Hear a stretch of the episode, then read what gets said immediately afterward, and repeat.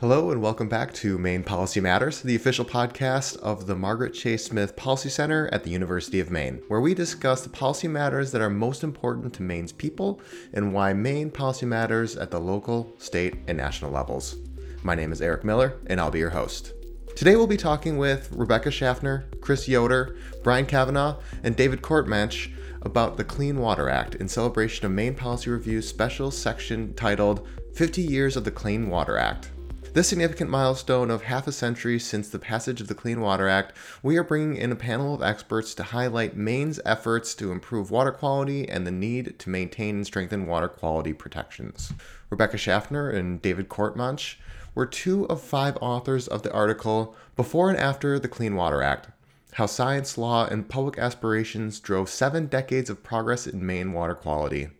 Schaffner is a GIS coordinator in the Bureau of Water Quality at the Maine Department of Environmental Protection with expertise in environmental research, water quality monitoring, and geographic information systems.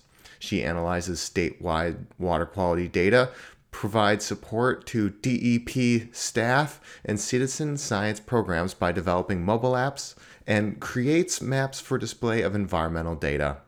Courtemanch is a freshwater science and policy analyst with the Nature Conservancy in Maine and was formerly the director of environmental assessment for the Maine Department of Environmental Protection. In that role, he had responsibility for developing state water quality standards and assessment of their attainment. A primary focus of that work was the establishment of biologically based methods to assess water quality. Chris Yoder was featured in Maine Policy Review with his article 50 years of the Clean Water Act. Can we sustain its success? Yoder is the research director at the Midwest Biodiversity Institute in Hilliard, Ohio. He manages and executes projects related to water quality and biological assessments with the U.S. EPA, states, non governmental, private, and other public organizations. Yoder's other work experience includes Ohio EPA, Ohio University, and service on national, regional, and state working groups dealing with monitoring, biological criteria, total maximum daily load assessments, water quality standards, and thermal biology. And lastly, Brian Kavanah was featured in Maine Policy Review with his article Maine's Clean Water Infrastructure Transformative Power and Ongoing Needs. Kavanah has worked in the field of environmental protection for 35 years, holding a variety of positions with the Maine Department of Environmental Protection and briefly with the U.S. EPA in New York City. Brian was appointed as the director of the Bureau of Water Quality in April 2019. He is responsible for all aspects of the water quality programs at Maine DEP. And now, on to our panel discussion. Hi, all. Thanks so much for joining us today. Can you give some background to the condition of water quality in Maine at the time of the passage of the Clean Water Act? Uh, David, we'll start with you. It was uh, the condition in Maine, I would say, was contrast from you know really deplorable conditions to some excellent conditions, and depending on which water body you were in, where you were in the state. You know, we had rivers like the Androscoggin, which was you know one of the 10 worst in the country. Of course, you have the Allagash in another part of the state, which is, you know, one of the finest. So, and, and the same thing with, you know, with lakes. I mean, most of our lakes are, are quite good, but you had Sebasticook Lake, which again was nationally recognized in textbooks and everywhere else for its tragic condition. And same with coastal waters, you know, Casco Bay and Penobscot Bay, and pretty bad. But then you had, you know, the area around Acadia National Park, for instance. So it's all a matter of contrast. I see. Yeah, the spatial variability is is quite amazing. Uh, Rebecca, do you have anything you'd like to add to a condition of Maine's water quality in the uh, mid 20th century? Yeah, um, I, I, would say that people were concerned about water quality well before you know the Clean Water Act was passed. Um, as early as the 30s and 40s, there were uh, you know reports of illness and and damage to property um, around industrial rivers in Maine, and that's when you know people started discussing how to what to do about it, how to treat water quality. Um, so kind of during that you know starting around that time people started to meet interstate uh, organizations started to meet and um, talk about ways to begin uh, addressing water quality issues. Dave pointed out, you know, the major industrial rivers like the Androscoggin, the, the Kennebec and the Penobscot. So those were kind of the focal point, but we also had, you know, remote areas where there were impacts from logging and agriculture in less populated areas. So uh, it was a pretty wide range of of impacts and issues facing the state. Gotcha. A, a, mix of, of point source and runoff types of pollution uh, going on depending on the uh, water body, it seems like. Uh, so, what has been the condition of Maine's water quality since 1972 when the Clean Water Act was passed? And as there are different human and ecological per, ecological perspectives to um, understand here, what does it mean to have good water quality? Uh, Chris, we'll start with you.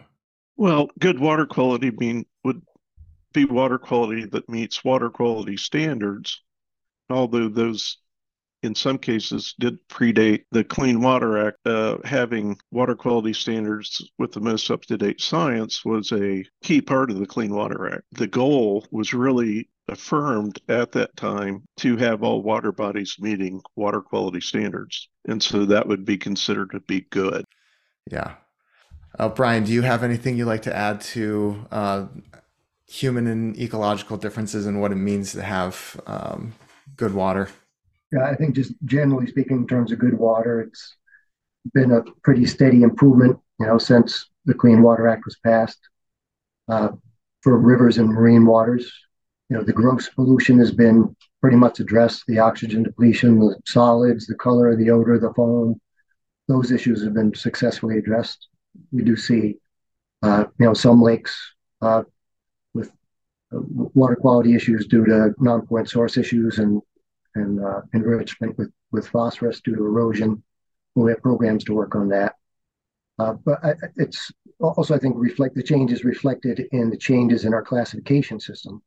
You know, we have a classification system that for all the waters, fresh waters, uh, from double A, A, B, and C, double A the highest. Marine water, same sort of system of SA, SB, and SC, and lakes or GPA. And, you know, we've seen over the years uh, pretty much a, a, steady movement up in class. You know, we have, we used to have a D class, that's been eliminated. We don't have uh, many C class freshwaters in the state any longer.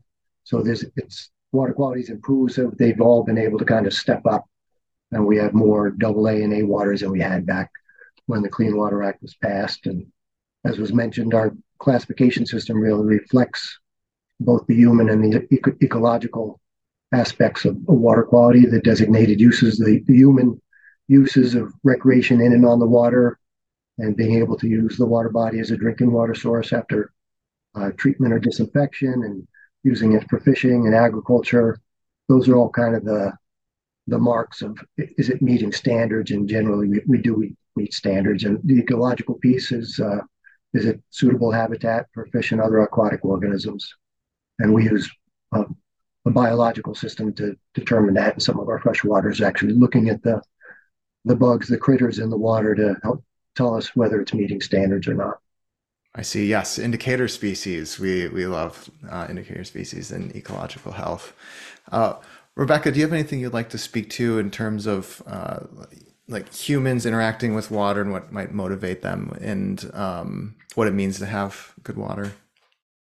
Um, I wanted to expand a little bit on the uh, classification system um, and that between like 1985 and the mid 90s early 2000s we went from a waters and double A waters, the best waters being only 25% of the state to now it's over 50%. And there was a big bump in that after uh, the Clean Water Act and um, after wastewater treatment plants started being coming online and being built. And since then, you know, changes have been more gradual. I think everyone else pretty much covered it, but the basic definition in the Clean Water Act of good water quality is that the water is drinkable, fishable, and swimmable. So Maine has to interpret that uh, and, and decide how to create standards that will assist us in getting to that criteria. I see. Uh, David, in your career as a, a freshwater scientist, what are, are there specific moments that stand out to you in terms of what you've seen over the years in the development of these improvements? Yeah, I mean, looking at it ecologically, which is how I um, often would look at water quality, you know, how well the aquatic life is doing. It's really kind of the basic goal here is, you know, the living part of the ecosystem has to function. It's um, so, and I would uh, point to, I mean, Maine was unique uh, in developing uh, kind of ecological standards, and I would even point to Chris Yoder, who's out in Ohio. These two states were the leading states in developing that kind of technology uh, to monitor the system. So uh, very different from chemical monitoring that I think most people may be more familiar with, uh, but um, really gives us a, a, direct measure of how well the system is doing when you measure the biology of these systems. Very nice. Yeah. It takes a, a large effort to manage large transboundary resources. And so that requires government universities, nonprofit entities to collaborate and ensure that Maine's water quality remains high and uh, those areas that could use improvement, those projects are adequately implemented um, and covered. Brian, would you mind speaking to how some of these layers of government, universities, and entities collaborate? Sure. You know, I, it really takes everybody to protect and improve the waters of the state. You know, it's it's a partnership, and it's everybody working together and, and playing their role. And hopefully, it's you know an integrated and comprehensive system, kind of from top to bottom. You know, you, could start with with Congress and our legislature. You know, they provide the funding and the legal authority for the laws that we implement. Uh, uh, you know, a good example of funding is recently the bipartisan infrastructure law. That's the most money that's ever been made available to the states for uh, drinking water and wastewater infrastructure, among other things. And the state of Maine is going to benefit from that quite a bit. We'll have a good bump in what we have available for uh, infrastructure. We're going to have about $90 million when we get to our top funding from that. And so that's really going to help protect and improve the waters of the state. So, and then you move down to you know, the federal agencies, EPA, they pass money through and again provide oversight and funding and, and authority for the Clean Water Act. And they provide support and assistance to the states, and they're our partners, and we work closely with them. And at the state level, you know, the department implements the Clean Water Act programs and state water quality law. And uh, we partner with NGOs and the regulated community in a number of ways, and, and the Maine tribes. They help us a lot with water quality monitoring. NGOs at the national, state, and local level they advocate for federal and state funding and legislation, keep an eye on what we're doing. They're recipients of pass through money from the department to their organizations to, to do work. An example of that would be local lake associations where we pass through federal funding for them to do uh, water quality studies and implementation projects, protect lakes. Then you got the regulated community. You know, we regulate wastewater dischargers at the municipal level, and uh, we work with their associations pretty closely to do uh, training and hold conferences and and work together on pressing issues issues like uh, PFAS and wastewater sludge and, and effluent. And you've got the universities like the Mitchell Center up at uh, Orono, uh, where they do water related re- research on hot issues like PFAS at the moment, hold annual water conferences, and educate the next generation of water quality professionals and advocates. So all, all those entities work together as hopefully a comprehensive system to protect the waters of the state. Thank you for that excellent overview. Uh, Chris, do you have any examples of uh, collaboration that you can speak to that stick out in your mind? Yeah, and I think Maine is probably one of the best examples of that. I know that from having worked in Maine for the last 22 years on a project. But I guess the one thing I wanted to say is the traditional collaboration between EPA, the states, and the what we call the non-governmental organization interest groups. It, in a lot of cases, they the NGOs comment on what the states do or propose or EPA proposes. And it, the effectiveness of that varies widely across the country. A lot of it today has been unfortunately driven by almost deliberate efforts in some states to uh, weaken how the Clean Water Act is impl- implemented by the states. And I got I did get at that in my article a couple of examples, including one in Maine that happened in in 2010. While Maine seems to have recovered from that episode, a lot of states are not recovering from it and are still suffering from it. So that's where, you know, NGOs need to be become better educated about these efforts. They there's so much of it it's hard to keep up with. You know, you folks in Maine have been been really fortunate to have effective citizen oversight, I'll call it, and a lot more effective than it is in, in a lot of places across the country.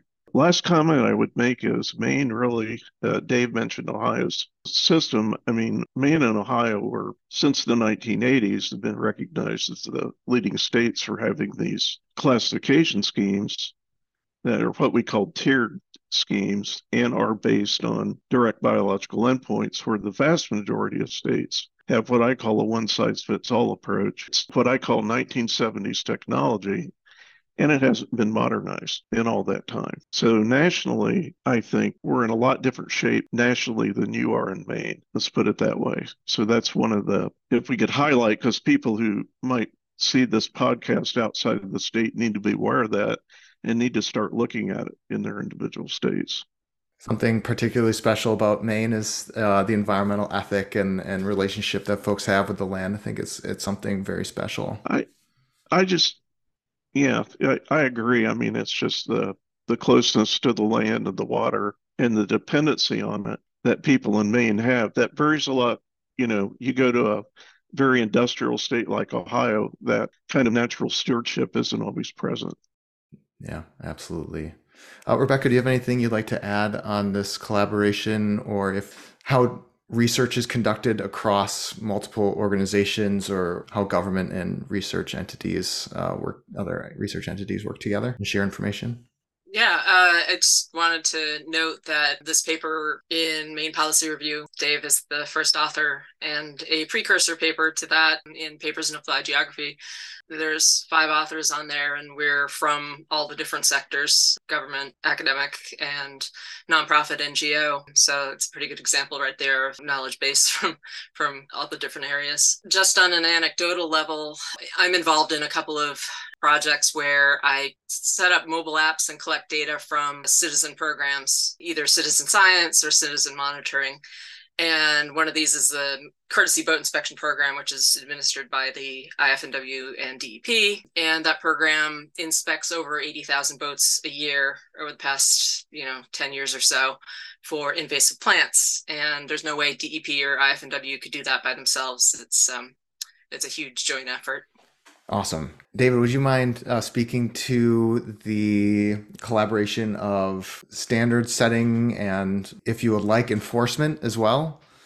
Well, I mean, if you look at the um, different entities, you know, you have government entities that are the regulator, you know, government's the regulator, uh, but they take information from business community, that you know, regulated parties, the NGOs, the universities, and all, how that kind of has to merge together to come up with reasonable set of standards, something that uh, is protective of the goals that we set. You know, our, our classification system is very goal based, both human and, and ecologically set. So that's the kind of the tough part for government is to come up with those standards that will satisfy the goals. And then, of course, you know, there's an enforcement faction, faction to that, you know, layers over it. Most of it is, is trying to get compliance. And I think largely hasn't been a stick and carrot kind of approach in Maine. I think we have the business community, the regulated community, I think largely shares the goals that have been established through the legislature tend to work to be in compliance with those. I mean, they're going back thinking to years ago when I was in school, I had a um, professor who talked about, you know, kind of a, a, rigid triangle between government, business, and the environmental NGOs, you know, advocates, and how there's this uh, kind of rigid dynamic where, you know, the advocates and, and business try to influence government, which is, you know, the third layer of the triangle. And but it's all they're all connected. You try to change the triangle you change the sides on triangles, it's pretty difficult. And that was something, you know, I kind of had to grasp about how you how government kind of develops these standards and then enforces the standards to the satisfaction of these other two pieces of the triangle. Yeah, it's fascinating taking the it's not as simple as some folks going out and, and measuring dissolved oxygen or temperature. There's so much more to it than just that. There's moving parts, various organizations, various priorities to to balance. Rebecca, you mentioned the uh, paper that you and David were uh, writers on, and so would you all be able to speak to the methods of managing Maine's waterways and how they developed over the past 70 years because the, Maine was ahead of the curve of of as it came 20 years before the Federal Clean Water Act they were establishing standards prior to federal action. Yeah, it was a long kind of protracted process. As Becky said, there was uh, there was a lot of um, interest, public interest, whatever, you know, leading up to the Clean Water Act. It, it, wasn't just something that happened in 1972 when you know we switched from being disinterested in water quality to being you know fully interested in water quality. A lot of work was done during that time. There was the balance of power, you might say, between the environmental, the regulated side, business community had to shift, and it did. And I I think a key part of that was when uh, Senator Muskie, you know, put this bill forth. There was a section in that, you know, they changed the way enforcement happened. Uh, before that, you had to prove that, you know, uh, you know, a particular discharger was affecting the water quality standards, and you know, you would it was on a very uh, ad hoc way of dealing with one discharger at a time. When the Clean Water Act came into play, it looked at all classes of dischargers and everybody had to do the same. So you took away a large part of the debate about who was responsible and just said, you know, okay, as a as a nation, you know, all these different types of dischargers were going to have to perform equally. And that was, I think, a, a, just a huge step in moving everything forward. Everybody had to do something. And then over time, you know, we found that, yeah, there were facilities with, you know, if they only met the technology prescribed in the Clean Water Act, that it wasn't good enough to meet the goal, and then you would move on to some more advanced treatment. But that first step of technology based licensing and uh, performance was a great move forward. We, we wouldn't be here now if it weren't for that. Oh, it's nice to see Maine at the at the forefront. Uh, all right, that's great. Uh, Chris, I'm glad we have a Ohio connection. In the lead up to the Clean Water Act, there are some significant um, events that went on um, in that state that lead to the Clean Water Act. But you alluded, alluded to this before in your previous answer about old methods of assessing water quality and, and managing. So could you speak to uh, some of that as well and um, some and comment on the me- uh, methods of managing water quality? Yeah, well, there there's been a, a federal water pollution control act since 1948 the one that we just celebrated last you know coming up on a year ago for the anniversary. That was passed in 1972 and in between 1948 and 1972 there are at least two maybe three major revisions of that act. But it wasn't until 1972 that it really forced action in terms of reducing pollution up until that time, I, I, it was a paper paper tiger, I guess you would call it, and totally left in the hands of the state. At that time, there was very strong sentiment that hey, you know, something has to be done about the gross pollution. You could see it, smell it, taste it. I mean, it was everybody agreed something needed to be done. As far as uh, where we where we are today, we're a little bit of a victim of that success because you don't see pollution a lot of what's remaining is invisible to the public. And it's only visible to us scientists who actually go out and measure it. And that's if we measure for the things. Again, I also mentioned 1972 gave the states, forced them to do more with their water quality standards, which through that time was an evolutionary process. So at, at the beginning, we were, we were just measuring chemicals that were pollutants, some of which were toxic, some of which were depleting oxygen, things like that. And that evolved all the way up to using biological indicators, which were a much more direct measurement of the sum total of pollution, a lot of which we weren't measuring with individual chemicals. So that was a big advancement through that time period. And most states do it, but The problem is most states have limited programs compared to states like Maine, Ohio, Vermont. Uh, there's a couple others out there who have, who have adopted that approach, but I think uh, EPA's had a very tepid oversight of that aspect compared to what they've had on things like permits and the essential ingredients of water quality standards, which is aquatic life, water supply, recreation in and on the water, and human and wildlife uh, protection. But beyond that, there really is a lot of variation in how sophisticated state programs really are and their ability to actually measure it and so on. So we've, you know, after 50 years, we're still lagging badly in that area. And that's where you do see articles from people saying that, you know, we need to get with it on modernizing the implementation of the Clean Water Act. At the same time, though, the political climate is entirely different now. In the 1970s, the states couldn't get out of their own way fast enough passing water pollution control laws and demanding very stringent responses to those laws, whereas today we're seeing in, in some states a deliberate effort to undermine the Clean Water Act. Uh, Maine is not one of those states, so it's not visible probably to people who live in Maine, but it's certainly visible to me being in the Midwest US and seeing it not only in Ohio, but in our neighboring states.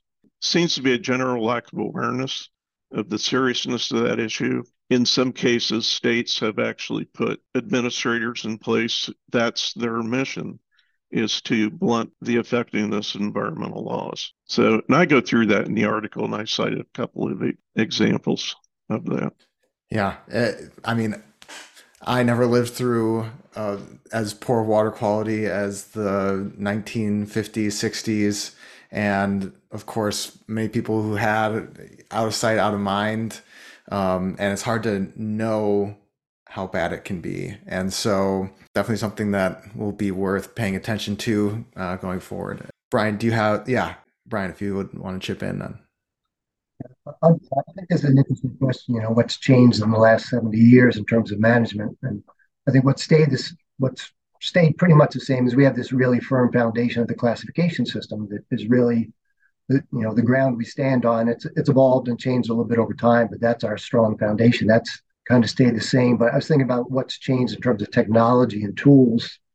And, uh, you know, something I think we just take for granted is, you know, I think probably most of us started before there was computers, right? I, I started in 88 at DEP and there was no computers. We had a typing pool. We, had, we might have one fax machine and we might have a Xerox machine. And that, that was our technology. And now, you know, with computers and the internet, we can share information. We can access research. We can analyze data in all sorts of ways. We can run computer models. We have data sondes where we can go out and get continuous monitoring data and bring that back and download that. And uh, it's just a tremendous change that we've taken for granted. And it's, you know, within our span of our careers that that's happened. So that's, that's interesting. And I think also we're using uh, probably more fish tissue analysis. You know, Maine kind of pioneered back when dioxin was a, a, an issue, the above and below test of measuring dioxin levels in fish. And Governor King at the time said, you know, the fish below the mill need to be just as clean or high quality as the fish above the mill. And, you know, that was interesting to use that as a biological indicator. And we talked about the biocriteria that we use and uh, wet testing has evolved for toxicity using fish and uh, other organisms to determine whether or not a discharge is, is potentially toxic. And we used an interesting tool of aerial surveys back in the 2000s or early 2000s when we were working on Gulf Island Pond and the Androscoggin River. We'd go up and fly that uh, throughout the summer to look for algal blooms, and you can determine a lot from the air. So that that was that was interesting, and that was a, a, very useful tool. So it's interesting, you know, the things that have stayed the same in terms of the foundation we stand on. But technology has evolved, and we've tried different tools over over the years to get a better handle on things. Yeah, it is incredible how computer programs and statistical models and just the capability of sensors have uh, changed how we go about our business. And so, looking at when the Clean Water Act was passed, and so some of the challenges and successes have been alluded to by you all. Chris, would you want to speak to some of the uh, challenges and successes of the Clean Water Act, and then for the uh, the whole group? what does the future of the act and Maine's water quality look like? Yeah, we've all established that the Clean Water Act has been effective at cleaning up what I would say the pollution sources of the 70s and before that. But our we have a very chemically dependent society. And today, and I just saw a paper by USGS where they in their National Urban Stream Study, they detected 500 different chemicals and 438 of those were organic or degradates of organic chemicals. I would say, and the most intensive sampling surveys that I am involved in currently, we might be measuring 160 different chemicals. And the other kind of shocking footnote to that is that there are 350,000 synthetic chemicals in existence. PFAS, the whole PFAS, PFOA family of chemicals is out there. That's part of that, but there's there's a lot more to that. So it, it increases the challenges we face of preserving the gains made over the past 50 years. I hate to say it, but you're going to see the same states who've been leaders all along taking it seriously and trying to make an effort to deal with these new age, new generation pollutants. Unfortunately, you're going to see the majority of states being drug along and only doing it because it's required by US EPA. It's a big challenge. You know, the work's not over by by a long shot, and we we really have to adapt to that. Thank you for that that background, Becky when looking at your from like a research perspective and, and working with uh, citizen science what is what are some of the successes in, in water quality improvements and what are some of the uh, challenges looking forward? I imagine they overlap quite a bit with what what chris said. Yeah so uh, when the clean water act was first enacted um, there were a lot of you know sort of big issues that were low hanging fruit that that could be kind of attacked right away um, the discharge of wastewater.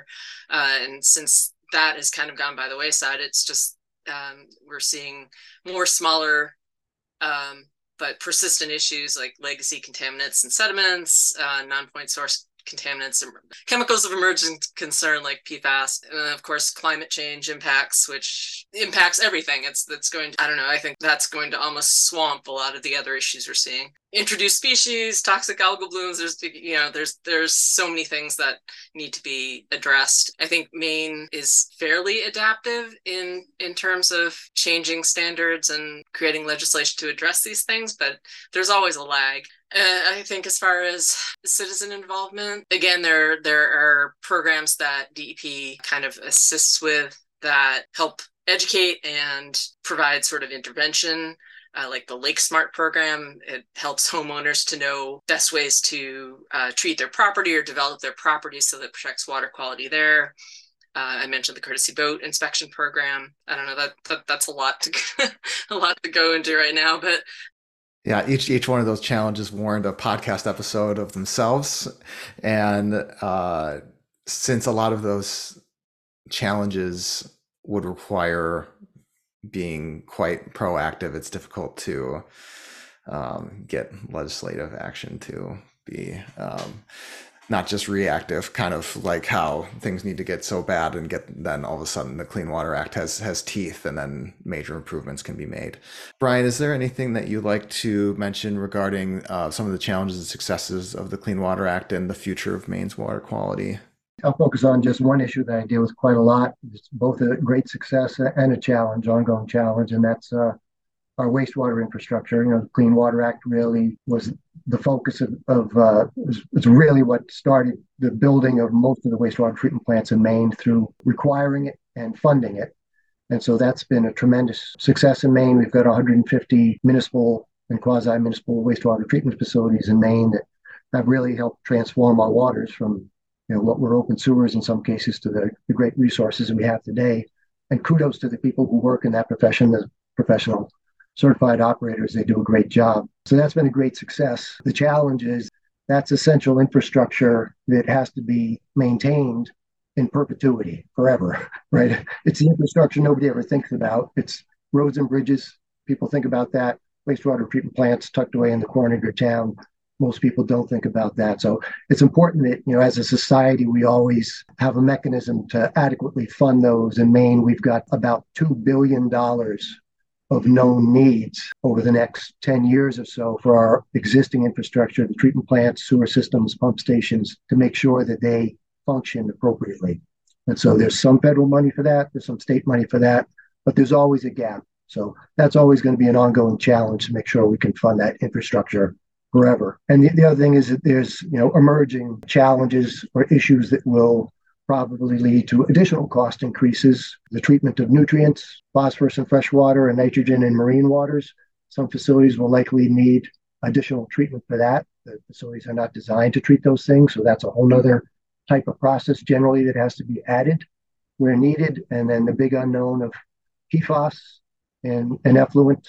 EPA is developing water quality standards for that, and that will determine whether or not facilities need to treat for that. And that's a whole nother type of treatment, specialized treatment that would, would potentially be extremely expensive. So we all have to keep our eyes open for how do we fund that ongoing into the future.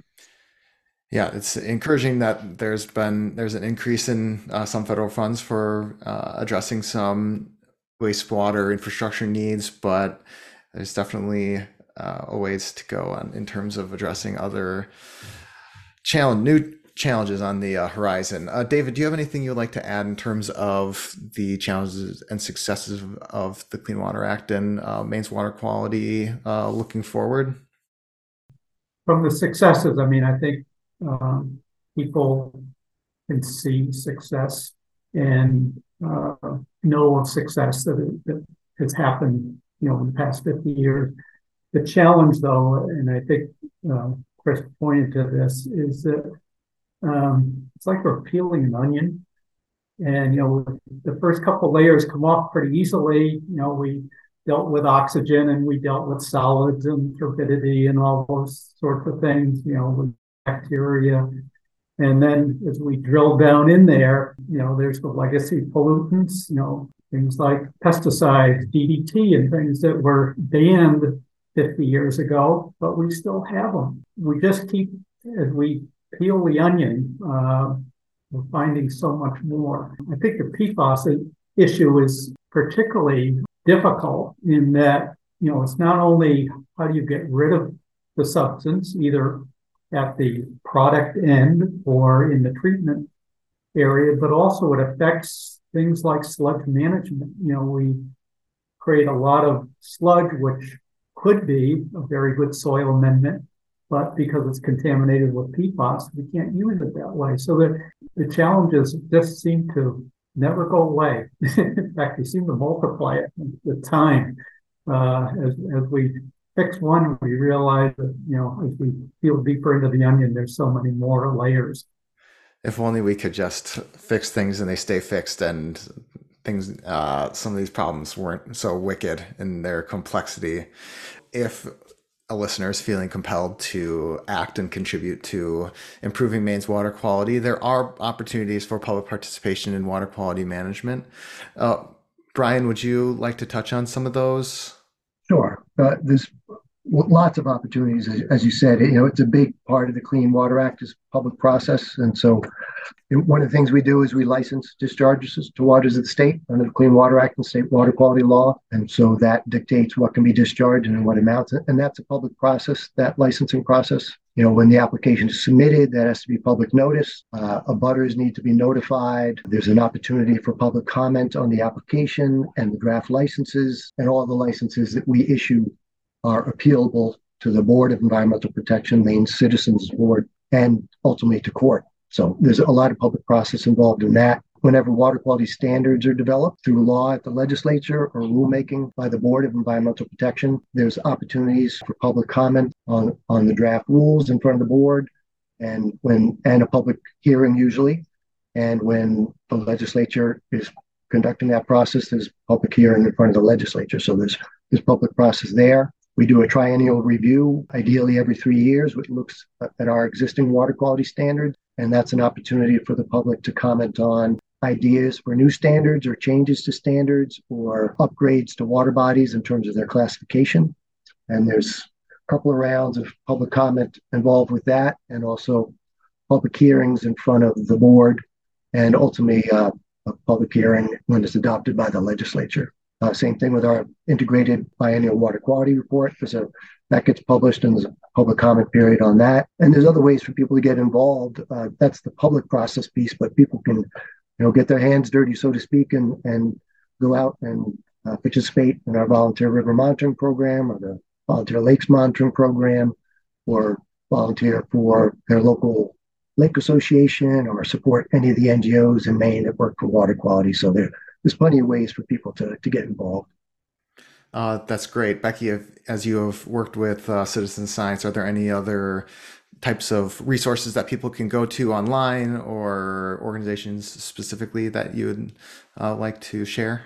Oh, there's so many. Um, uh, I've been working a great deal with some of the lake organizations Lake Environmental Association. There's so many out there, and there's a used to be on the DEP website uh, uh, um, in the news section, but we put together a story map about Maine lakes and their water quality. I don't know if that's still up or not, but we also have a story map going into the water classification changes over the past 50 years, and that's got a lot of interesting case studies about waters of the state that have been improved uh, as a result, direct result of Maine legislation or the Clean Water Act wonderful resources online.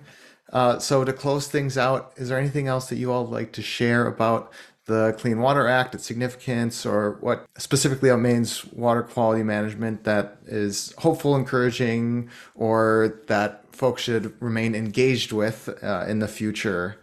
Uh, Becky, we'll start with you for some of your thoughts. So I'm about the same age as the Clean Water Act. um, and so I think I really benefited um, without realizing it from you know from its effects over over time and um, I'm I'm very curious to see going forward. I don't expect I'll see another 50 years of it, but that would be nice. um, but you know, seeing what happens over the next few decades and how the state and how the country can adapt to some of the changes that we've mentioned, uh, the new issues that we've mentioned. One thing I'll just throw out there that I'm kind of interested in is new technology with like rapid uh, responses. So eDNA, environmental DNA sampling, um, and bacterial source monitoring that give you a better idea of exactly what's out in the environment and give you faster um, faster results and uh, enable faster response to to some of these problems. Yeah, that'll be great. Looking forward in terms of surveillance um, and, and, interesting studies to come out of um, using that new technology. Uh, Chris, do you have anything you'd like to uh, to share as we close? Yeah, I think one one of the uh, just to give some context to this, Dave and I go back to the early '70s. We actually witnessed the 1972 Clean Clean Water Act coming about, and also experienced developing the water quality programs, permitting programs, et cetera, through today. And we're not the only two. but there were across the nation thousands of people who did that. And I, I, don't one, I don't want to forget the people on the other side of the government ledger are the entities that actually had to implement installing the treatment and the management practices. Those people in those industries and municipalities were an equally important partner.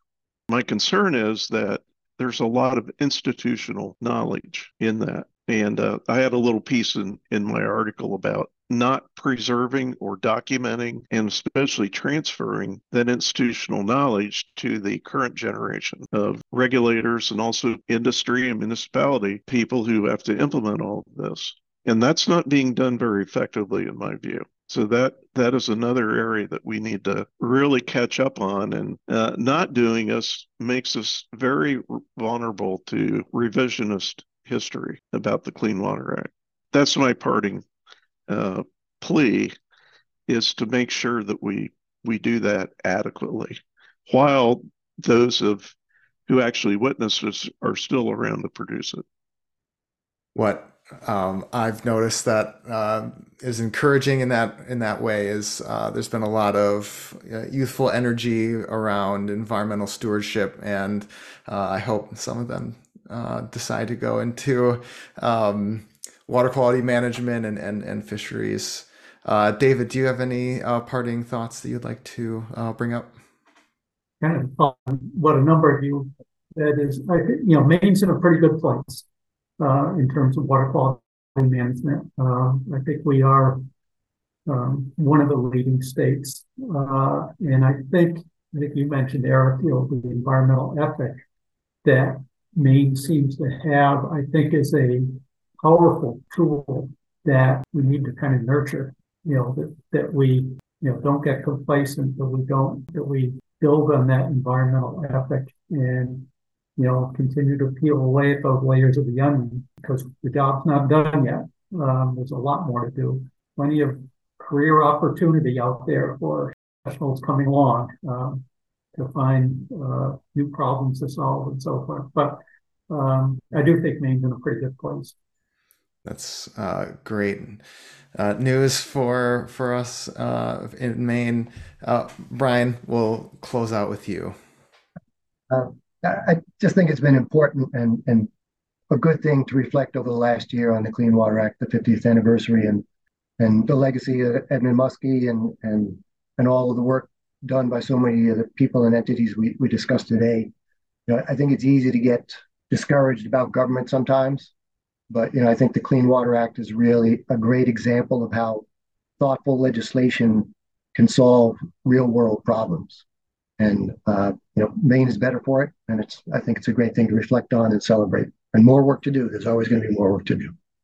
Absolutely. More work to do. And we hope with this conversation and this podcast that we can contribute to the conversation and energizing um, action and involvement from folks around the state to um, be engaged and knowledgeable of the um, trends and um, policy discourse that's going on around the state. And so, with that, thank you all very much for joining us today. We're very grateful for your uh, perspectives on the Clean Water Act and the history of Maine's water.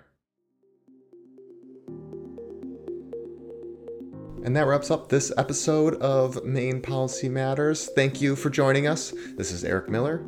I'll see you next time on Maine Policy Matters, where we'll be interviewing Caroline Noblet Jean MacRae, Diane Kopec, and Caleb Goossen on the topic of PFAS. Our team is made up of Barbara Harrity, Joyce Rumery, co editors of Maine Policy Review. Jonathan Rubin directs the Policy Center. Thanks to Faculty Associate Katie Swacha, professional writing consultant, Maine Policy Matters intern Nicole LeBlanc, and podcast producer and writer Jason Heim.